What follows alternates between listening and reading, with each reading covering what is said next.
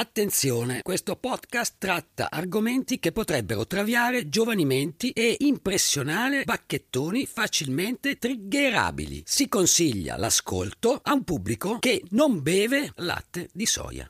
Axon, dove siamo? In Giappone, Ah. a metà degli anni 90, una setta di buddisti adoratori di Hitler comandati da un guru che quotidianamente fa la pupù nel suo pannolone si convince che l'unico modo per salvare l'umanità dall'inferno e da una vita con un cattivo karma è sterminare ogni singola persona del mondo attraverso raggi laser spaziali. Un piano così folle e fantascientifico nasconde però una realtà terribile. La setta ha sviluppato terribili armi biologiche e chimiche e ora non vede l'ora di riversarle nella città con la più alta densità di popolazione nel mondo. Questo è il caso Aum Shinrikyo, attacco a Tokyo su Non aprite quella podcast! Ma è una pazzia! Non lo sopporterai! Mi sento male. Non mi guardi così. Non mi guardi, ho detto. Avanti, come si chiama?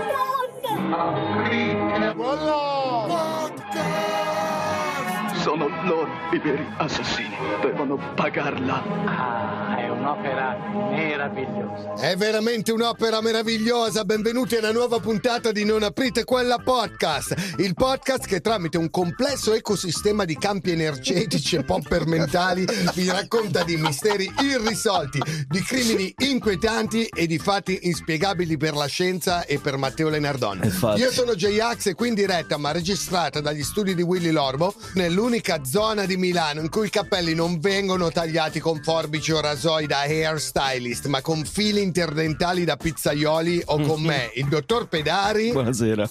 e Matteo Lenardon. Salve a tutti. Il Jason Momoa delle sapiosessuali. Nello scorso episodio abbiamo iniziato a conoscere una delle sette più letali e pericolose della storia. In questa puntata scoprirete cosa accade quando una setta che desidera la fine del mondo riesce a sviluppare armi di distruzione di massa.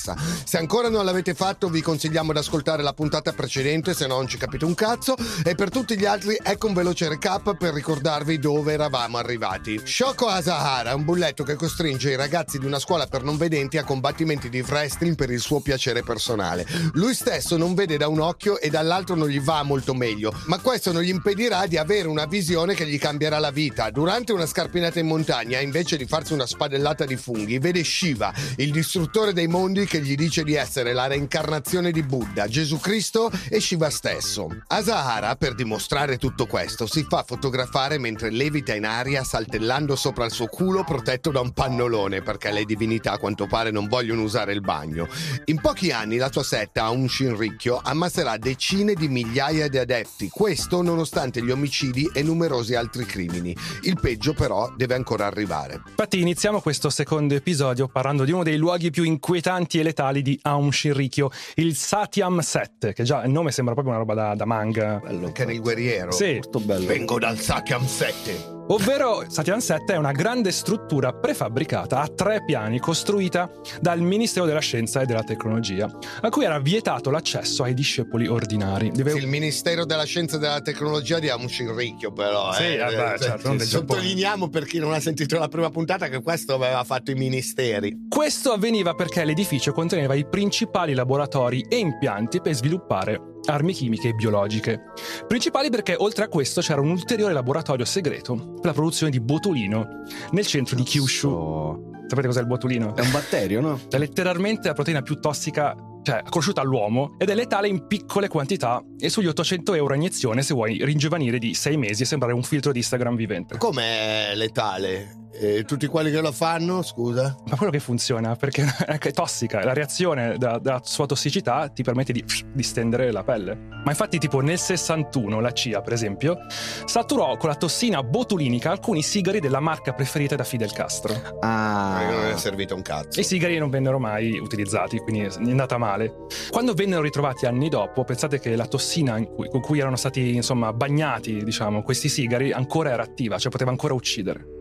Capo, abbiamo trovato. abbiamo trovato queste scatole di sigari. eh sì. Proviamoli. C'è anche Furono provato venduti a, Sigari a da Cuba Fidel. a un salumiere di Oh, Bergamo. raga, sono i sigari di Fidel Castro, ma sai quanto valgono? Morti. Sì, Insomma, in questo Satyam 7, oltre al botulino, producevano anche spore di antrace. Bello. Ah, è un'opera meravigliosa. E l'antrace, pensate un po', lo producevano nel sottotetto di un edificio di otto piani nel centro di Tokyo. Tutti questi laboratori contenevano svariati milioni di dollari in apparecchiature, in gran parte acquistate negli Stati Uniti, perché ci ricorderemo questi avevano un miliardo di dollari. Un'altra fabbrica, questa volta a pochi chilometri dal monte Fuji, che prendeva il nome di Clearstream Temple, aveva come funzione principale quella di produrre fucili automatici russi AK-74. Cioè, addirittura li produciamo, ne avevamo bisogno di così tanti che li produciamo. C'è la fabbrica. erano tutto, eh, facciamo tutto noi, facciamo la droga noi, le armi noi, le spore noi, tutto loro facevano. Questi qua comprano macchinari per fare l'antrace e non gli dice un cazzo nessuno. Gli anni 90 era un mondo diverso, tu lo sai bene, cioè. E oltre a questi fucili russi, ehm, c'erano anche parti fondamentali per costruire impianti per il sarin, e inoltre un dispositivo di dispersione per il gas e i vari prototipi di armi megagalattiche laser che dicevamo nella puntata scorsa. Devo far saltare i pianeti. Esatto, che spaccavano in due il mondo. Infine, separato da tutte le altre strutture Aum, c'era l'Astral Hospital Institute, una piccola suite da nove posti letto al secondo piano di un edificio commerciale di quattro piani in una trafficata strada di Tokyo. Più che un ospedale in cui curare i malati, era un luogo in cui la gente finiva per essere torturata e anche uccisa. Ovviamente il tutto accadeva all'oscuro dei membri ordinari della setta. Ora in molti sono sicuro che si saranno chiesti ma come potevano permettersi tutto ciò? Eh, infatti. Eh, infatti. Oltre ai costi per le pratiche religiose, di cui appunto parlavamo la scorsa puntata, la setta di Asara aveva numerosi altri introiti. Innanzitutto i laboratori non producevano solo armi chimiche, ma anche droghe, come abbiamo scoperto, che servivano sia internamente per le iniziazioni, ma soprattutto venivano vendute alla Yakuza per essere quindi distribuite nelle città giapponesi. Quindi letteralmente producevano droga per la Yakuza anche, Ok. come attività. E, que- e quindi protezione Eh, allora soldi su Yakuza. soldi, Eh, perché- allora sca- capisco perché Non potevano posso. fare tutto. Asara aveva creato anche la Aum Publishing Company, tramite cui vendeva un gran numero di libri, riviste, opuscoli, videocassette e manga. Eh vabbè, certo. Era una casa editrice. Hai mai letti i manga della Um? Casara è un po', era un po' il Berlusconi del Giappone, però senza... Ecco, querela time! Era la sua Mondadori questa. Molti degli introiti provenivano anche dall'assemblaggio e la vendita di computer. Non pagare la manodopera permetteva al culto di battere sul prezzo tutte le altre aziende giapponesi. Ma c'erano anche molte altre attività commerciali, tra cui noodle bar e altri ristoranti in molte città giapponesi, un fitness club, Pure. servizi di babysitter, Chi non vuole lasciare i figli a quelli da un scinricchio? cioè. inoltre c'erano anche servizi di appuntamenti, cioè loro ti Ah, mettevano contro, con altre persone, tipo facevano il, il tuo Tinder, ti facevano. Inoltre avevano anche agenzie di viaggio e agenzie immobiliari. Avevano tutto, appunto, Meraviglioso. Mediaset praticamente. la Fininvest, cioè quella cosa lì. Avevano addirittura partecipazioni all'estero, una piantagione di tè nello Sri Lanka, una società di import-export a Taiwan e un enorme allevamento di pecore in Australia. Quest'ultima usata anche per testare gli effetti delle loro armi Ah, chimiche ok. e biologiche. Come dicevamo prima, tutte queste attività permisero ad Asara di diventare letteralmente miliardario, in dollari, eh. Ora passiamo agli omicidi. Aum Shinrikyo, insomma, era una vera e propria organizzazione criminale che non solo truffava, taglieggiava e spacciava, ma dall'88 uccideva pure. La polizia ha stimato che i membri di Aum Shinrikyo hanno ucciso addirittura 80 persone. Perché uccidevano? Asara lo spiegava nei suoi sermoni così. Quando un guru ti ordina di prendere la vita di qualcuno, questo indica che il tempo della persona è scaduto. In altre parole, stai uccidendo la persona esattamente al momento giusto e quindi lasciando che la persona abbia la sua poa. Il messaggio chiaro, anche allora, era che un discepolo devoto uccide per il suo guru e quindi avvantaggiava tutti. Ogni volta che veniva criticato o esposto pubblicamente, ogni volta che Aum veniva contestato legalmente, Asara attaccava immediatamente o controattaccava l'avversario, attraverso i media e i tribunali, attraverso minacce e molestie, attraverso Rete 4 probabilmente. no, come Scientology. Inoltre rapiva le persone, usava droghe e ovviamente ammazzava, ammazzava anche. E infine attacchi Eh, terroristici. Scientology invece usa Tom Cruise e John Travolta. Del resto, qualsiasi critico era per definizione malvagio e manifestava un cattivo karma. Attaccarlo avrebbe quindi favorito la missione di salvezza del mondo di Aum. Altro Semplice. po'. Si potrebbe dire che la violenza di Aum inizi con una dispensazione della sofferenza. La sua teoria e pratica di rimuovere il cattivo karma giustificava procedure di addestramento sufficientemente dure da diventare forme di tortura e persino di omicidio. Non solo uccidere una persona con un grande accumulo di cattivo karma era un modo per trasformare la sua vita, ma nelle giuste circostanze poteva essere considerato un atto d'amore. Insomma, il discepolo che uccideva faceva un sacrificio personale prendendo su di sé il cattivo karma dell'altro. Tu uccidendo uno, uno stronzo prendevi la sua stronzaggine e lo liberavi dalla sua stronzaggine. Il guru ha chiarito molte volte cosa significava Poa in Aum. Supponiamo che ci sia qualcuno che accumulerebbe un cattivo karma e andrebbe all'inferno se gli fosse permesso di vivere. E supponiamo che un individuo illuminato pensasse che sarebbe meglio porre fine alla vita della persona e darle poa. Oggettivamente parlando, è una distruzione della vita. Tuttavia,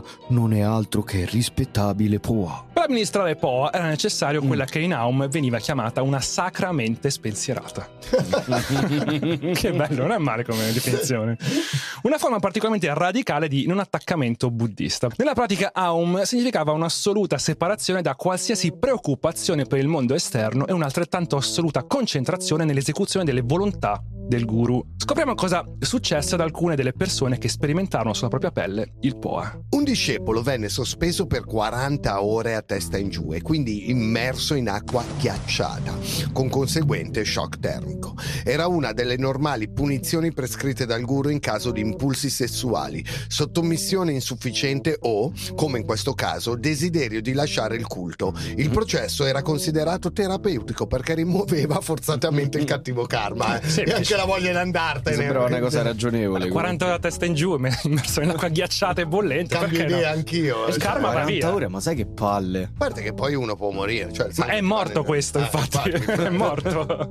E infatti questa cosa si lega con il prossimo. Shuji Taguchi era un amico della vittima. Venuto a sapere della sua morte, si arrabbiò al punto di finire sotto un pesante interrogatorio in cui ammise che gli era venuto in mente di andarsene e uccidere il guru. Quando Asahara lo venne a sapere, decise che Suji avrebbe dovuto sperimentare il Poa anche lui. Venne strangolato con una corda nel febbraio del 1989 da Hideo Murai e altri quattro discepoli. Ora parliamo addirittura di un'intera famiglia sterminata. Tsutsumi Sakamoto, sua moglie e il loro figlio di 14 mesi furono assassinati nella loro casa da una squadra di Aum nel novembre del 1989. Sakamoto rappresentava i gruppi di genitori preoccupati dei figli spariti dentro Aum Shinrikyo. Le istruzioni di Asahara arrivarono chiare. Dottor Nakagawa, lei e una squadra di discepoli dovrete uccidere Sakamoto somministrandogli un'iniezione di cloruro di potassio. Il dottor Nakagawa era, vi ricorderete, il medico personale infottato del guru di cui accennavamo prima. A quanto pare l'ordine di uccidere venne esteso alla moglie e il figlio quando la squadra fallì nella sua missione, non riuscendo a sorprendere Sakamoto da solo. L'avvocato e sua moglie furono strangolati, mentre il neonato venne soffocato. I corpi quindi seppelliti in luoghi diversi fuori Tokyo. Il dottor Nakagawa ha anche partecipato all'omicidio di Kotaro Ochida,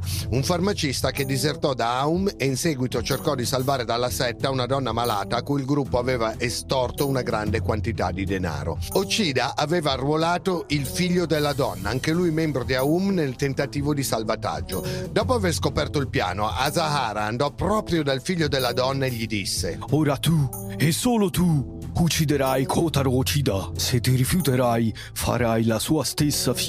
E così fece. Chi che cattiveria è? Mori. Alla fine di febbraio 1995 i membri di Aum commetterono finalmente un omicidio che ha avuto terribili conseguenze legali per il culto. Oh, nel 95, Minchia, oh, questi dall'89 dall'89 che ammazzano gente. Yoshi Kariya, un anziano notaio, si era rifiutato di rivelare ad Aum l'ubicazione di sua sorella fuggita dal culto. Dove sta tu sorella? Aveva già donato centinaia di migliaia di dollari, ma Zahara voleva continuare ad attingere dalla sua considerevole ricchezza.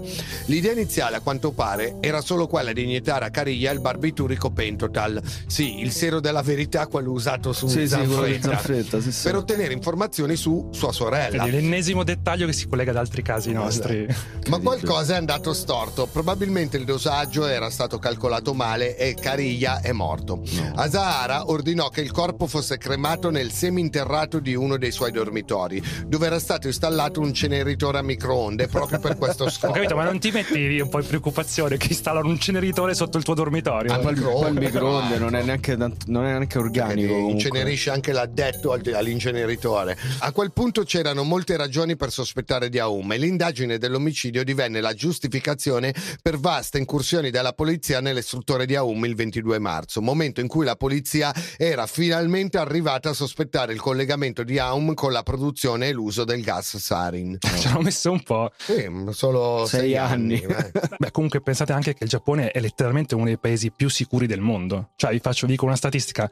Nel 2019 sono state uccise 260 persone in Giappone, in Italia 302. Ma la piccola differenza è che in Italia sono 60 milioni di persone, in Giappone sono 125 milioni. Cioè, sono il doppio e hanno meno omicidi che da noi. Parliamo appunto del sarin e delle altre armi biologiche che Asahara tanto amava. Nel corso del tempo, lui e i suoi più stretti discepoli arrivarono a pensare ad Aum come un'organizzazione militare. Cercarono di acquisire armi di ogni varietà per soddisfare le visioni del guru che volevano la realizzazione di un Armageddon o di un colpo di stato politico e militare che gli avrebbe permesso di conquistare il Giappone. All'inizio del 1990 Aum cominciò a lavorare sulle sue prime armi di distruzione di massa, che erano biologiche. Nell'aprile di quell'anno il culto tentò di rilasciare la tossina botulinica dai camion prima nel centro di Tokyo, poi vicino alle installazioni navali americane a Yokohama e Yokosuka. E infine...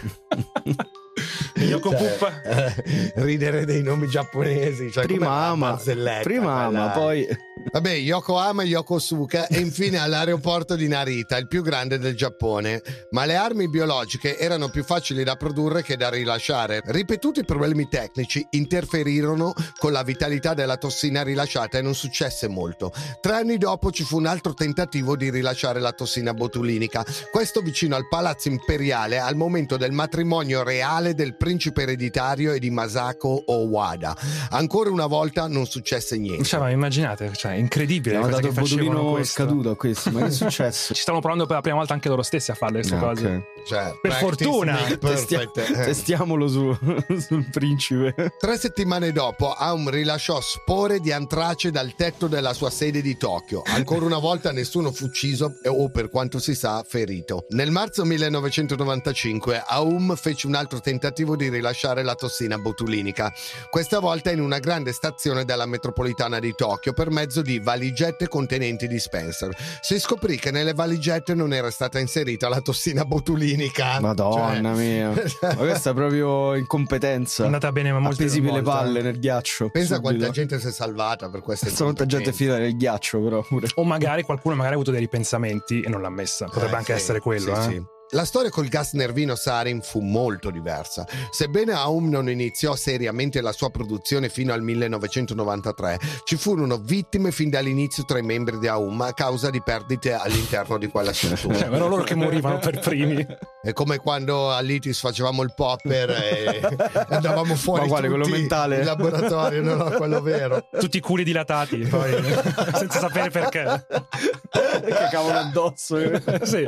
Aum effettuò quindi due prove del rilascio del gas. Quello iniziale fu diretto alle pecore nel loro grande ranch in Australia. Un successivo rilascio di sarin nel giugno 1994 da un camion Aum nella città di Matsumoto, a un centinaio di chilometri da Tokyo, fu in parte sperimentale ma specificatamente diretto al palazzo in cui lavoravano tre giudici che stavano presiedendo un processo contro Verità Suprema. Ah. Tutti e tre si ammalarono a causa del gas, uno gravemente, mentre altre sette persone rimasero uccise. Eh, quindi sono anche riusciti a uccidere diverse persone. l'hanno eh. fatta finalmente, che cazzo? L'attentato interruppe il processo e rinviò a tempo indeterminato la decisione contro Aum Shinrikyo. Fu il primo uso non militare su larga scala di un gas nervino in qualsiasi parte della Terra. La polizia non sospettò la setta dell'attacco. Chi, Cioè, chi come? sospettarono? Non si sa. Un Cioè, processo contro di loro. Un denominatore comune del nostro podcast che cioè, ci toglie la completa fiducia nelle forze dell'ordine mondiali. Succede spesso quando ascolti i podcast true crime, perché noi siamo abituati a vedere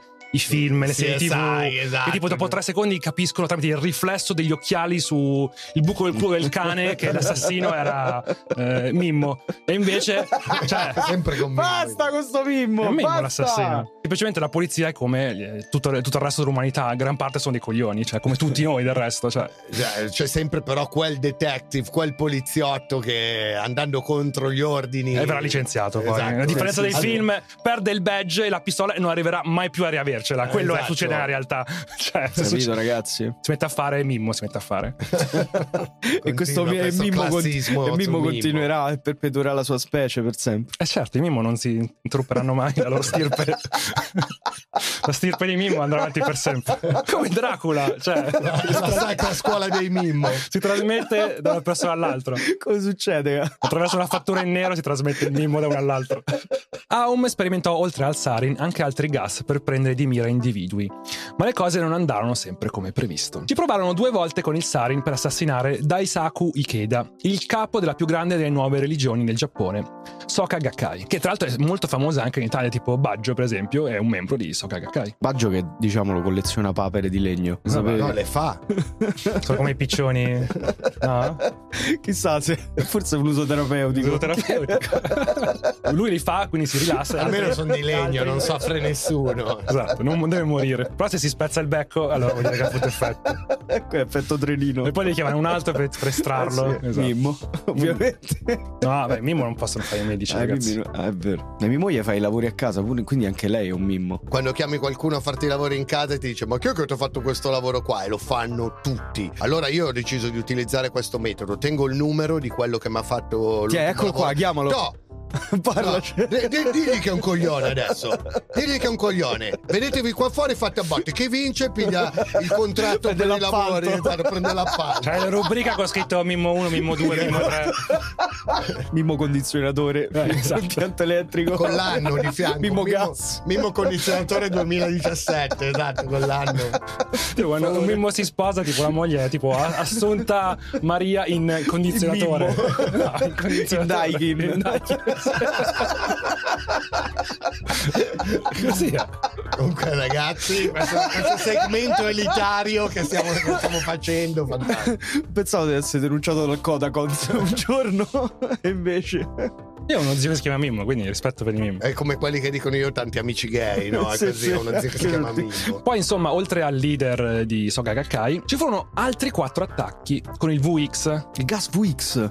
Qual è? Quello, quello di Conair, quello con Nicolas Cage, il Ah, film. sì? Ah, è vero, Eh sì, sai, quella- c'hai quella palla lì verde, no, che cascava Mhm. per terra, si spaccava e tu ti dovevi fare una Iniezione, un'iniezione sì. di atropina Che nel bello. cuore. Sì, atro-. Infatti, anche il sarin devi fare la tropina per Che salvarti. bomba. Il VX è un gas nervino ancora più letale del sarin. Wow. E col VX uccisero solo un giovane informatore della polizia e ferirono il capo di un gruppo anti-Aum che entrò in coma, ma fortunatamente sopravvisse. Aum provò anche il Phosgene, un gas utilizzato nella prima guerra mondiale, contro il principale critico giornalistico di Aum, Shoko Egawa, ma finì solo con gli irritargli la gola e i bronchi e mandarlo in ospedale. Nel frattempo la polizia aveva cominciato a indagare sul rapimento di membri di Aum e sull'abuso di droghe, trovando persino tracce di composti risultanti dalla disintegrazione del sarin vicino alle strutture principali di Aum. Stupidamente inviarono un agente sotto copertura nel culto che si ritiene sia stato ucciso da Aum. Arriviamo al grande attacco. Nonostante tutti questi morti e distruzioni, Asara protestava in continuazione sui giornali e in tv di essere una vittima e che il governo giapponese stesse opprimendo un profeta. Eh. Questi giudici comunisti, eh? giudici rossi. Se- sempre un rimando. Questo parallelismo secondo me non regge, eh, Matteo, però me qualcuno si incazza, non c'entra niente. L'unica risposta possibile era guerra. Un'immagine vaga e onnicomprensiva che includeva tutto. Così decise di pubblicare un manuale della paura, che sembra il nome di un EP di qualche rapper che non ce l'ha mai fatta, che è rimasto negli anni 90. Questo manuale aveva 95 pagine e il gennaio 1995 dichiarò guerra agli ebrei, Eccola. il cui governo ombra mondiale avrebbe ucciso un numero incalcolabile di persone. che come hai detto la scorsa puntata c'erano C'erano sette quattro. ebrei. Probabilmente se, se non 7, tipo 12. Sempre più disperato nel realizzare le sue profezie, Asara ordinò l'attacco con il sarin di Tokyo, non solo per deviare la polizia, ma anche per colpire la società in generale e attivare l'energia della distruzione del mondo. Scopriamo tramite un articolo di Wired del 96 come organizzarono l'attacco terroristico a Tokyo del 20 marzo 1995. Ma perché vanno sempre a finire a voler distruggere il mondo questi qua? Hanno sempre questa cosa della morte come andiamo a un livello superiore, come quelli di Evans Gate, la morte che ci porta nell'astronave, la morte che... La morte per loro è un passaggio verso una, una condizione migliore. La loro vita fa schifo, la morte pensano che gli aiuterà a vivere una vita migliore. Sentiamo questo attacco. La squadra d'assalto partì dal Monte Fuji al tramonto. Erano in cinque, un medico e quattro viceministri del Ministero della Scienza e della Tecnologia. Gli uomini scelti per scatenare il terrore nel cuore di Tokyo erano tra le menti più brillanti di Verità Suprema e del Giappone. Il primo era il dottor Ikuo Hayashi, già responsabile della tortura e morte di parecchi discepoli. Tuttavia trovò difficile attraversare il confine tra grave negligenza medica e omicidio di massa, se dobbiamo credere alle sue successive dichiarazioni. Non sapevo perché ero stato scelto per l'attacco. Volevo rifiutare, ma l'atmosfera non me lo permetteva. Bella atmosfera. yeah, yeah, yeah, yeah, yeah. Ti prego, non mi uccidere col gas. Corsari. Meno propenso a rifiutare la missione era il secondo membro della squadra, Yasuo Hayashi, un coreano alto 1,80, cresciuto a Tokyo. Hayashi era un 37enne dall'aspetto cupo, con sopracciglia da Neanderthal e una pelliccia di acne su ogni guancia. Questa l'hai scritta tu? La scritta Wired del 95. Ok, Mamma mia, Wired come Wired. faceva body shaming. Eh? Ma a me pelliccia di acne mi piace come figura, eh. Cioè, non è male. bella. Ti rende l'idea. Sono fatto una pelliccia Le sue qualifiche includevano una laurea in ingegneria elettrica e precedenti penali per abuso di sostanze. Il suo fascino per il soprannaturale lo aveva portato in India, poi alla droga e poi ad Aum. Diventò monaco nel 1988 e dimostrò di essere abile in rapimenti, intercettazioni telefoniche e intimidazioni. L'attacco alla metropolitana gli avrebbe fatto guadagnare un nuovo soprannome dai media giapponesi.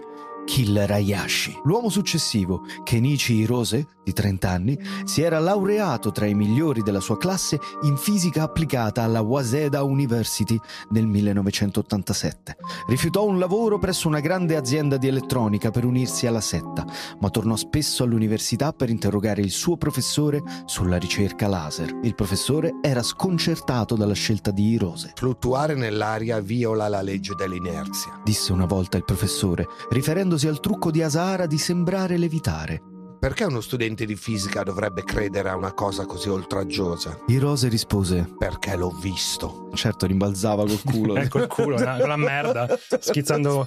Ma tu pensa per lanciarsi in aria solo usando le chiappe, che chiappe doveva essere Vabbè, le chiappe e anche le, le gambe un po', cioè tutte e due. Masato Yokohama, 31 anni, era un altro laureato in fisica applicata.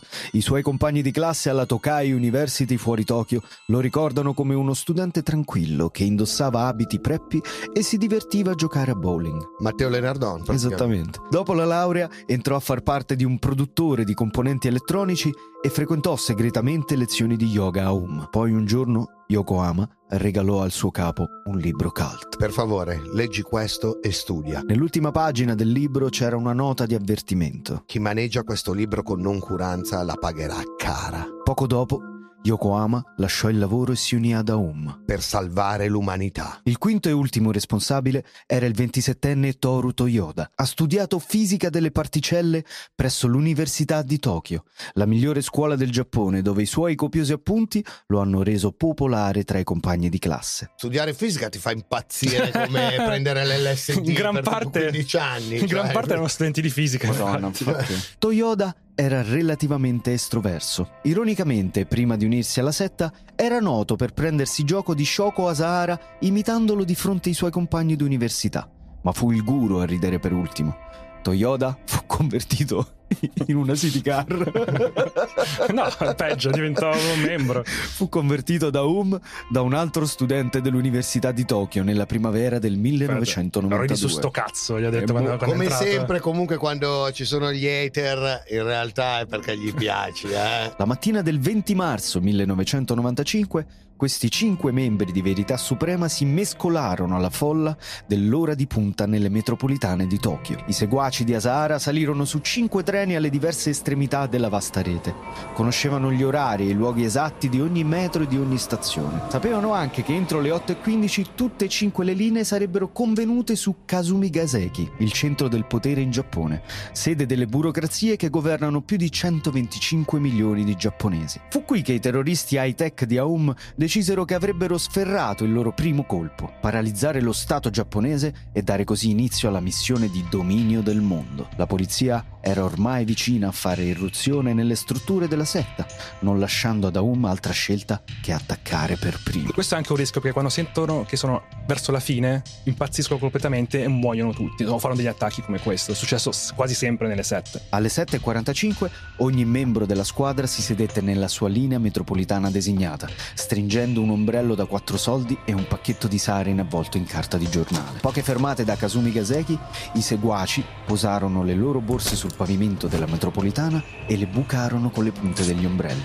Poi quando le porte della metro si aprirono, si precipitarono tra la folla e uscirono dalla stazione, dove li aspettavano le auto per la fuga. Solo un seguace sembrava consapevole della carneficina che sarebbe da lì a poco scoppiata. Il medico di Aum, Ayashi, era in piedi sulla piattaforma della linea Chiyoda. Il dottore stava avendo un ripensamento dell'ultimo minuto. Si guardò intorno e vide una ragazza che aspettava in fila dietro di lui. Vattene. Pensò. Se sali ora, morirai. La metro si fermò, il dottor Ayashi salì sul primo vagone, come da istruzioni, e si sedette vicino alla porta. Catturò lo sguardo di una donna sulla trentina e subito si girò. Presto, morirai anche tu, pensò.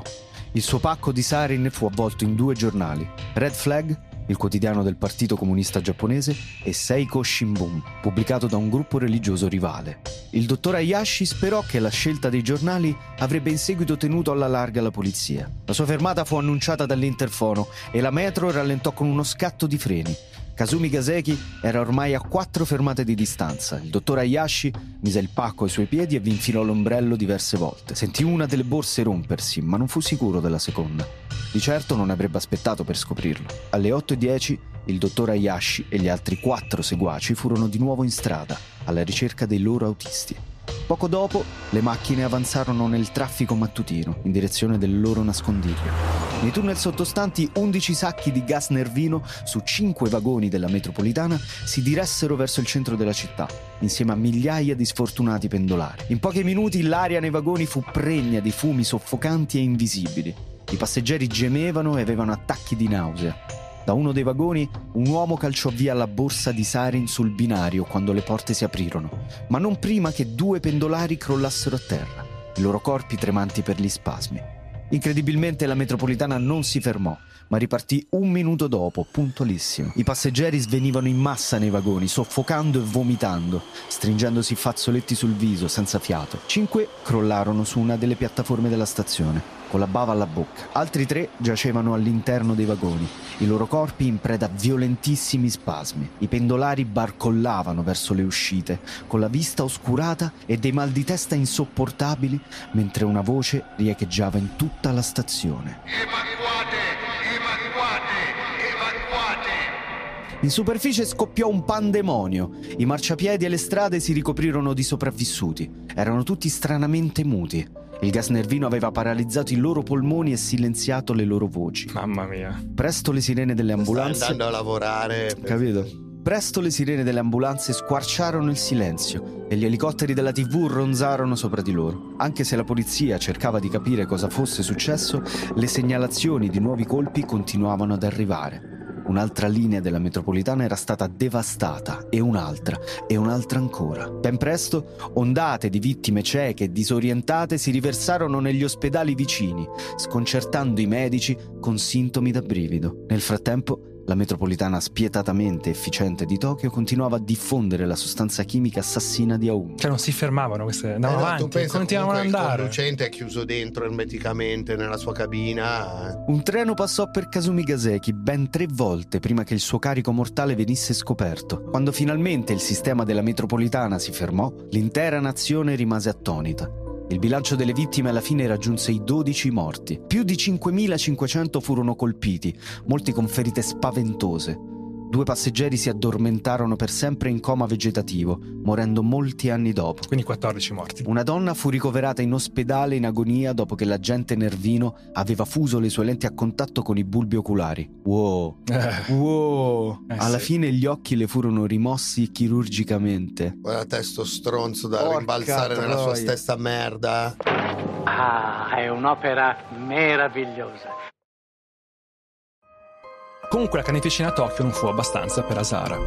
Il guru, pensate un po', aveva in mente un attacco ancora più spaventoso. A novembre, sempre nel 95, Verità Suprema avrebbe utilizzato un grande elicottero da guerra, acquistato in Russia e pilotato da un seguace, che andò appositamente negli Stati Uniti per addestrarsi a condurlo e quindi per rilasciare altro sarin su Tokyo. Perché quell'attacco doveva dare inizio all'Armageddon, il guru aveva ordinato a Murai il grandioso ordine di produrre 70 tonnellate di sarin Fortunatamente vennero fermati prima di questo attacco con l'elicottero russo. Comunque, immediatamente dopo l'attacco con il Sarin di Tokyo, il guru ordinò ai membri di Aum di ricorrere ad atti di terrorismo per impedire la sua cattura. Il 5 maggio un team Aum depositò sacchetti di plastica contenenti gas cianuro nella stazione della metropolitana di Shinjuku, un'area enormemente affollata.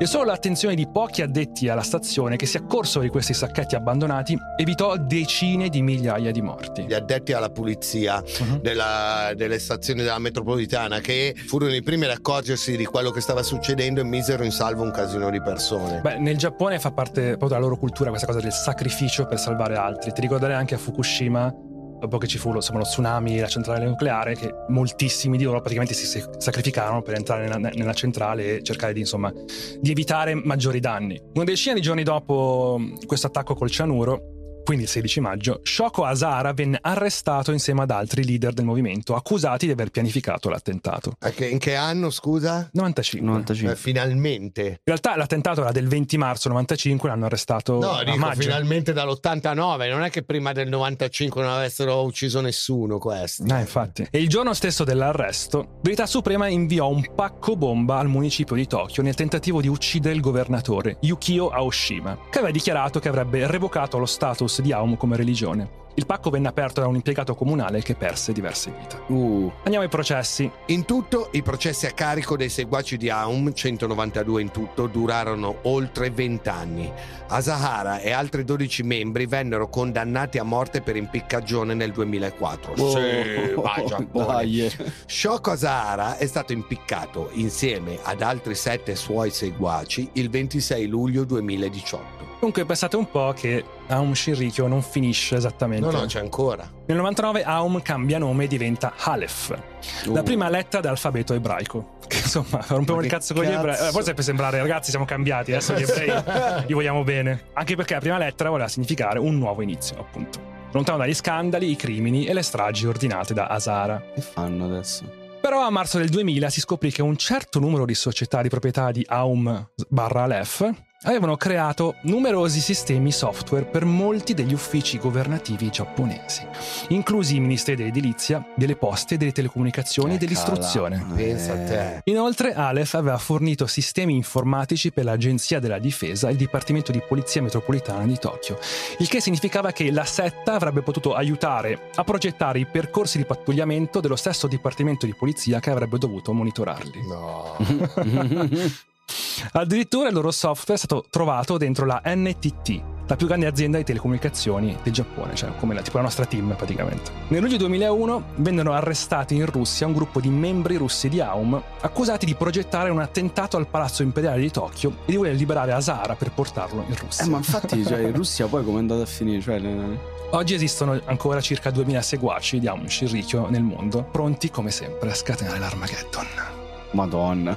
In Russia è stata resa illegale Aum Shinrikyo non molti anni fa, mi sembra tipo 4-5 anni fa, nel 2000 tipo Ah, sì? 16-17. Mica c'hanno più di 30 In Italia ci sono seguaci? Non che ri- mi risulti. A parte te. A parte noi, a parte noi tre, tipo. Allora, come abbiamo visto, abbiamo trovato dei grossi pezzi di merda in tutti i sensi nei pannoloni del Giappone. cioè, eh, abbiamo trovato anche i, gia- i giapponesi che di solito sono veramente inattaccabili sotto il punto di vista etico. Abbiamo invece- trovato che anche lì cioè, hanno i loro talloni d'Achille.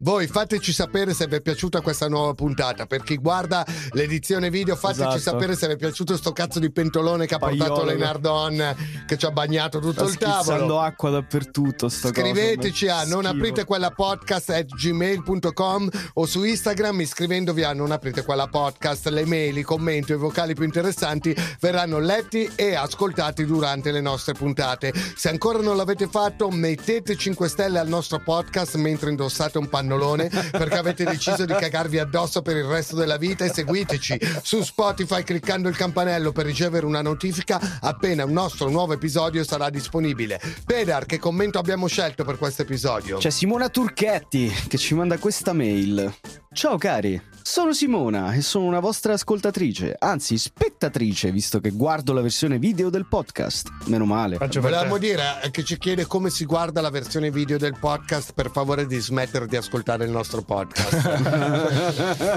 non vi vogliamo fra il nostro pubblico. Grazie a voi ho appreso tante cose che non conoscevo e appreso tante cose che invece preferivo non conoscere, come il brodo del cazzo e il cazzo a colabrodo. Mamma mia. Ma che cazzo? Ma la mia puntata preferita rimane Action Park, Anche con l'uomo mia. nella palla, nella palla, nella palla, nella palla. Ho solo un appunto che non vuole essere una critica, ma uno spunto di riflessione. Eh, dai, facci riflettere, dai. Ho notato che quando volete offendere i vari soggetti protagonisti delle Sono io. puntate li appellate a più riprese con figlio di puttano, figlio di troia. Ma perché offendere le madri? Sono quelle persone che compiono omicidi, seviziano, stuprano, odiano, che scelgono di fare tutto quello che fanno. Sono loro i responsabili delle loro azioni. Quindi perché non offendere direttamente loro invece delle donne che li hanno messi al mondo? Non deresponsabilizziamoli, offendiamoli invece come si meritano di essere offesi, ma nel modo giusto perché figlio di non offende loro, ma un'altra vaffanculo, persona, un'altra donna. Chissà quanto si incazza le nardone con questo discorso sul linguaggio sessista. Ave No. Satana e ave a sua madre. Allora, visto che sono io, che- no, no, ma è giusta, l'avevo letta questa mail, però volevo eh, risponderti così, Simona, giusto? Sì. D'accordo? Volevo risponderti così. E normalmente sono i maschi tossici che si offendono se gli dai del figlio di puttana perché mettono la, la madre e la sorella, a volte anche la partner, nel- in quel ruolo, capito, di santa. E, e quindi quando diciamo figlio di puttana non è sicuramente per offendere la madre, non è mai così quando noi uomini ci diamo del figlio di Troia, non è che in realtà io sto offendendo la madre che comunque viene Il sempre tuo discorso è fallace, mi Ma- dispiace. eh, Ma diciamo che al maschio tossico, e quindi probabilmente anche a questi stronzi, che d'ora in poi chiamerò stronzi perché brava, mi hai fatto notare una cosa. Però era per offendere loro, perché so che se a un coglione gli offendi la madre, questo gli viene proprio la carogna dentro, no? Quindi non era per offendere la madre, ma era per fare incazzare, per colpire il maschio tossico dove fa male. Però hai ragione, siccome Io sono linguaggio sicuro che sessista, Simona non, lo sarà. Simona non sarà soddisfatta di questa Ma risposta. non è un linguaggio sessista, perché devi cedere così? Eh? Perché ho paura che mi cancellino. così. Vivo Eh. come tutti gli artisti di oggi nella paura che mi cancellino. Ma non c'è Quindi- nulla di male, cioè, porca- figlio di puttana, non, cioè, non vuol dire che tu ti stai riferendo alla È madre. quello che ho appena È un, è detto. una paro- è è un altro significato, cioè, non, è una- non devi prenderlo letteralmente, semplicemente è un'offesa che finisce eh, così. Cioè, ci sono tanti insulti che non hanno senso se tu li vai a ascoltare letteralmente. Cioè, por- cosa di porco zio? Cosa vuol dire? Non vuol dire niente. Vuol dire un- che ti devi offendere, basta. Non vuol dire che ti stai riferendo alla madre che è una poco di buona. Ma chi Io se ne credo frega? che questo Simona lo sappia, che c'ho sempre, semplicemente Sta trollando. trollando, E esatto. comunque tu hai No, ceduto subito a Simona, eh, non lo dirò mai più, dirò solo stronzo, hai ragione, scusami. Certo, io cedo subito. Madonna appena mi- mia. Ma poi Vabbè, basta con sto, E comunque sto- cedendo sto alla cancel narcisismo. culture vi salutiamo. La seconda parte del caso Aum Shinrikyo finisce qui. Ci vediamo settimana prossima per una nuova puntata. Ave Satana! Non aprite quella podcast è una produzione Spotify Studios in collaborazione con Willy Lorbo. Scritto da Matteo Lenardon. Produttori esecutivi Alessandro Leotti e Jacopo Penzo. Sound design e musiche Diego Spitale. Line producer Alberto Marin. Assistente di produzione Alberto Turbofiocco Carrato. Ascolta il rap cap della puntata di Pedar su Instagram all'indirizzo non aprite quella podcast.